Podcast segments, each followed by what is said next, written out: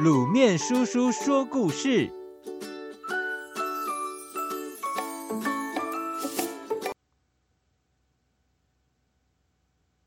五十步笑百步。孟子周游列国，为的是提倡仁政，消弭战事，偏偏所到之处皆是烽火连天。于是决定前往见见梁惠王。惠王一看到孟子的到来，便问：“在治理国事方面，我算是相当用心的了。譬如河内地方因黄河泛滥，致使百姓饥饿连连时，我便把他们迁移到河东地方。至于那些无法迁移的老弱妇孺，我也会设法将粮食运给他们。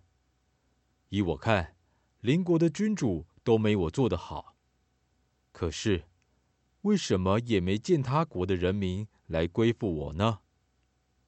孟子回答说：“因为大王，您跟邻国的君主皆好战，姑且不论输赢，战事所损耗的财力及百姓的性命都是无法估计。既然每一个国家都有战事，那么住在本国或邻国又有什么不同呢？”孟子又继续说：“我再拿战争做个比喻好了。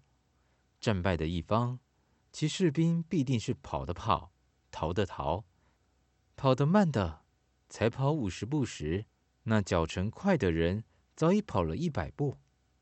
这时候呢，跑五十步的人便笑那跑了一百步的人，说他们跑那么快，一定是怕死的人。大王，您认为呢？”惠王听了，笑一笑，便说：“五十步也是逃，一百步也是逃，没什么好比较的。”孟子听了，点点头。大王，既然您知道这个道理，那就不要比较两国人民谁多谁少。只要有战事，人民皆是竞相走避的。如果大王能施行仁政，使老百姓安居乐业，物产丰饶，那么天下的人民就会前来归附您了。否则，大王也只是五十步笑百步罢了。后来，我们就拿孟子的“五十步笑百步”来引申为一件事情，虽然程度上有所差异，但是本质上却是相同的。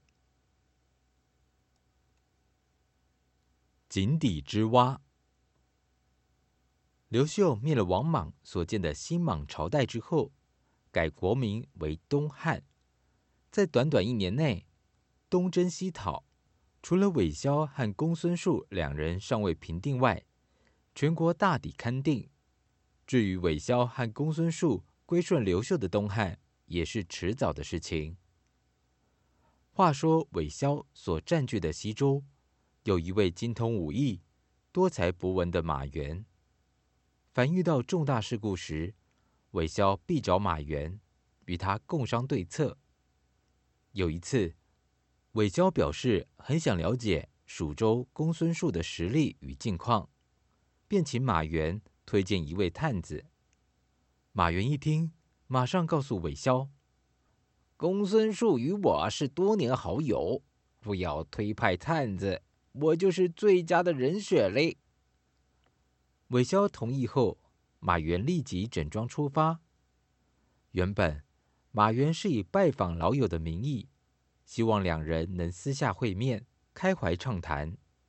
谁知公孙述竟在警卫森严的殿前接见他，还为他在宗庙内大宴文武百官，将他介绍给朝中的大臣们认识。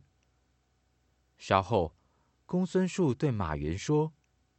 只要是你肯留在这里，我就封你为侯，担任大将军的职位。至于你的随从，也能任一个一官半职的。你认为如何呢？当天晚上，跟随马援前来的随从，纷纷向马援表示想留下来的意愿。可是马援却告诉他们：天下仍未统一。谁胜谁败还不知道，此次公孙述设宴款待我们，分明是要夸大自己国家的声势，不但不懂得谦虚，还狂妄自大。我不会为这种人效命的。隔日，马援返回西州后，马上前去拜见韦骁，并说：“公孙述不过是井底之蛙，您实在不用顾虑他，还是留心东边的刘秀吧。”后人便根据马援的意思，将井底之蛙拿来讽刺一个人见识浅薄，如生活在井里面的青蛙一样。是永远无法得知世界之大的。各位小朋友，今天分享了两篇成语故事：五十步笑百步跟井底之蛙，你学会了吗？